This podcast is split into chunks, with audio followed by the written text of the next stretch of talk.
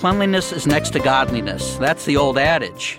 But in terms of household antimicrobial products, are they helpful or harmful?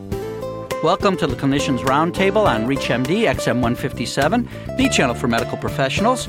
I'm your host, Dr. Lee Friedman, and with me today is Dr. Allison Aiello from the Department of Epidemiology, the Center for Social Epidemiology and Population Health at the University of Michigan School of Public Health. Dr. Aiello, thank you so much for being with us. Thank you, Dr. Friedman. I'm happy to be here. To me, this is a very interesting topic because we always are told to wash our hands and to keep things clean. But I guess with some products, this may not be the best idea or could potentially be harmful. Right, and that's a very good point. It's about the types of products. So we know that, you know, the concept of cleansing hands for reducing infections in the clinical setting has been around, you know, since the early 19th century. It started with the seminal studies by Dr. Ignaz Semmelweis, where he showed that babies that were being delivered by students and physicians had higher mortality compared to the midwives. Hmm. And it turned out that the students and physicians were, of course, delivering the babies after they had been working on cadavers and he actually came up with an interesting intervention which was to have the students and physicians dip their hands in chlorinated lime before they did the deliveries and that really reduced the mortality rates and got close to what it was in the midwives in his research. And then there's been you know many many studies showing that in the clinical setting hand washing is very important.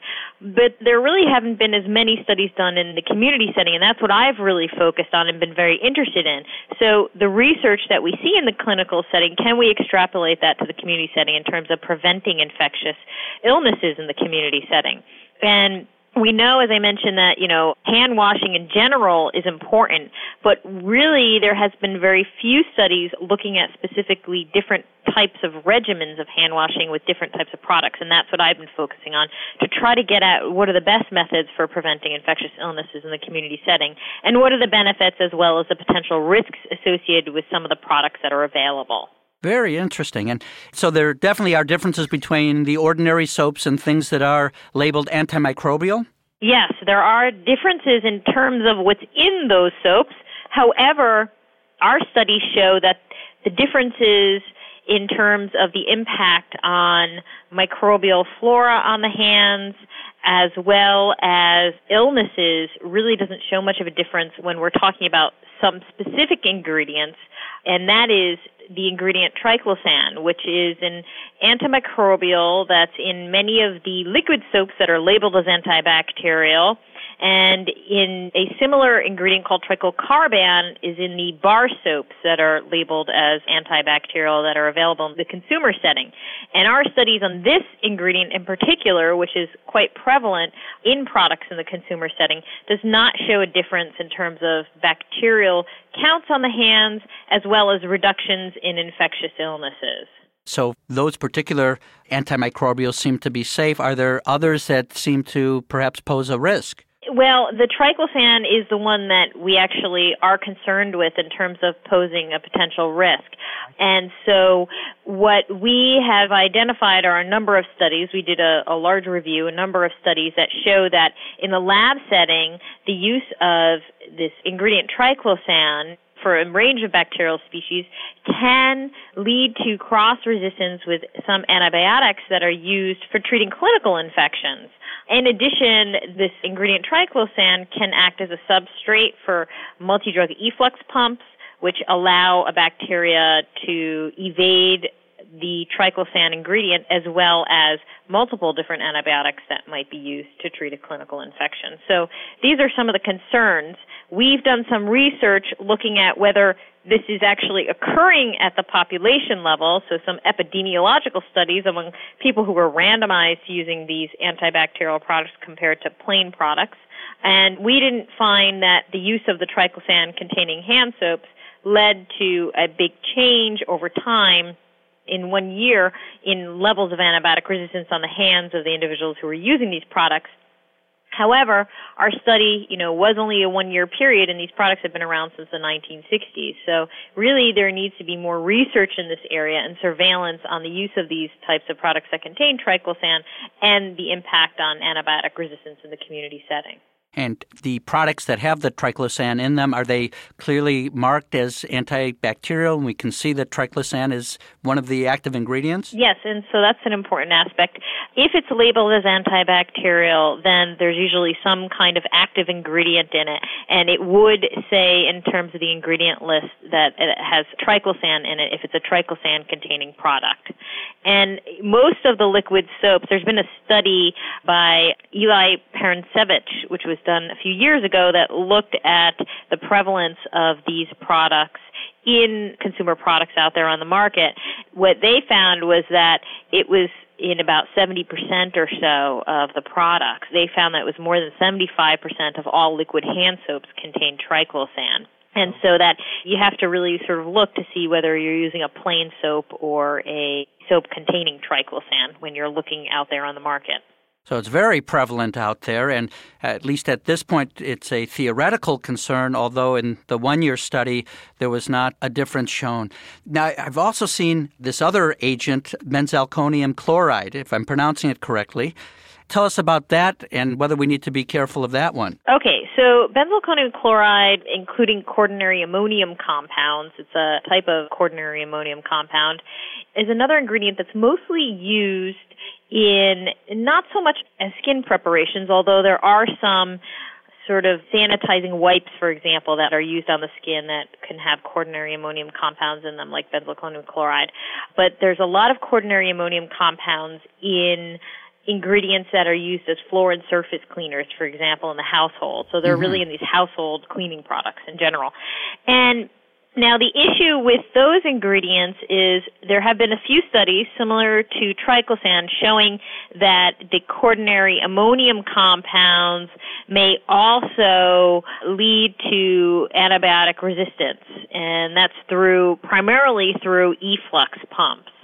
And in general, though, they're a little bit more broad spectrum in terms of the way that they kill bacteria compared to triclosan. They're thought to have this more generalized membrane damage to the bacteria. The exact specific mechanisms are still unclear, but in terms of cross resistance, it's not exactly clear whether it might be from plasmid mediated efflux. That's what some studies have suggested. And then there's also in the staph isolates, there are actual resistance determinants called QAC A, B, and C determinants, which are genetic factors that allow the bacteria to evade the quaternary ammonium compound. If you're just joining us, this is the Clinicians Roundtable on ReachMD XM157, the channel for medical professionals. I'm Dr. Lee Friedman, your host, and I'm discussing the benefits and possible harms of household antimicrobial products with Dr. Allison Aiello from the Center for Social Epidemiology and Public Health at the University of Michigan School of Public Health. So, Dr. Aiello, because of a wider mechanism of action, the question of resistance seems to be a little less acute than with this BZK? Yeah, well, I think there's just really not enough literature out there to assess whether there's an issue. Um, as I mentioned, it does have this ability to turn on these efflux pumps in bacteria. And we actually recently conducted an epidemiological study using the same data where we examined the effects of triclosan on resistance, and we found that there was no difference between people who used the quaternary ammonium compounds or benzalkonium chloride also as it's also known and so the use of those products and resistance however we did find that the odds of antibiotic resistance among bacteria with high minimum inhibitory concentrations, which are, it's basically an indicator of whether the organism is more resistant to the benzalkonium chloride or not. We found that that was associated with antibiotic resistance. So for all bacterial species that we looked at, at the end of the one year period of the study, there was a higher association between the QAC MICs and the antibiotic resistance. So the MICs did seem to go up. It makes me think about the hospital setting. Are these the same antimicrobials that we would see used in the hospital? And are there some implications in terms of gram negative infections and nosocomial things we see? This is an interesting question, and it hasn't been very well studied in terms of the hospital setting. And you know, we know for triclosan, for example, is there's some use of it in the hospital setting, but in general, the amount that's used in the hospital setting is actually quite higher than what you see in the community setting. The consumer levels are about 0.2% to 0.45%, and then at the clinical level, it's greater than 0.45 to 2%. And so now the difference in those concentrations is important because it's similar to an antibiotic when you have sort of lower levels that allow the bacteria to thrive.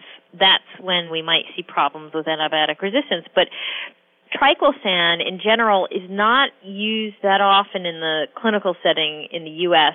It has been used for patients in the UK, in hospitals in the UK, but not so much in the US.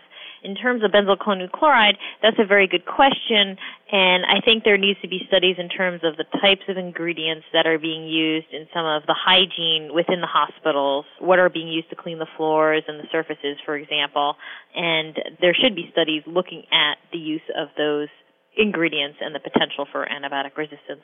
Very interesting, and it, it makes me think of how we do use antibiotics and how high dose short courses in to try to uh, eliminate the possibly slightly resistant bacteria who could thrive in a lower concentration setting.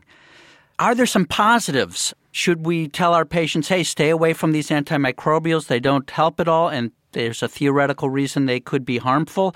Or are there some positives with these products? In terms of the community setting, where we're talking about generally healthy individuals, that's what most of our studies have been in the available literature among generally healthy individuals, it appears that plain soap and water works well to reduce infectious illnesses and that there is no added benefit when we're using the ingredients like triclosan, for example, to reducing infectious illnesses, as well as bacterial counts on the hand. Now, in terms of the quaternary ammonium compounds, which I mentioned are in a lot of the household cleaners, it's still unclear. There, I don't think there are enough studies to say whether there's a benefit and whether people are using them appropriately in the household. So one of the important aspects would be to find out whether people are diluting them or are they using them at the use concentration that is prescribed on the product bottle. Mm-hmm. So that's an important aspect because that could, you know, if we're talking again about the low levels, we want to make sure that the concentration is high enough that it actually can kill the microbes that are there on the surface or of concern. But, you know, in general, if we're talking about sort of a generally healthy household, soap and water works just fine. But if you're, for example, you are preparing a chicken and you may be concerned about salmonella or if you have an ill person in the household, that's when you'd want to turn to ingredients that may be more powerful that would allow you to kill potentially pathogenic microbes in the household. But in general, soap and water, as I mentioned, is a good alternative to work with, given that some of these other products like triclosan, for example, don't show a benefit. And then with the quaternary ammonium compounds, you know, I think there needs to be more research on that in terms of the household products to examine the effectiveness and exactly how well they do for reducing transmission of infectious illnesses in the household. And I imagine there may not be data on this, but if we flip that home situation around where you have somebody who's immunocompromised in the home, either on cancer chemotherapy or some other immunocompromised state, might there be a theoretical reason to avoid the BZK and triclosan? Because of the issues of resistance. Is that what you're suggesting, possibly? Right, right. Well, I mean, I don't think there's enough research to assess that. You know, we know that hand hygiene and infection control is very important for individuals who are immunocompromised. And so I don't think at this point we can say whether the risks outweigh the benefits in that case because there needs to be studies to see if these products are indeed more efficacious for individuals who are specialized populations such as immunocompromised, aged individuals, for example, that may be more susceptible. So I don't think we can make that decision at this point in terms of what might be a greater risk or a benefit in terms of those populations because we just don't have the studies that have examined that. But there are alternatives too that are quite effective, that are more broad spectrum that, you know, we know we haven't seen issues with resistance, for example, like the alcohol based hand sanitizers, where we see that they are very effective in killing a good range of bacteria and viruses, and there haven't been those risks suggested at this time. Well, I want to thank Dr. Allison Aiello from the Department of Epidemiology at the University of Michigan School of Public Health. This has been the Clinicians Roundtable on ReachMD XM157, the channel for medical professionals. Thank you for listening.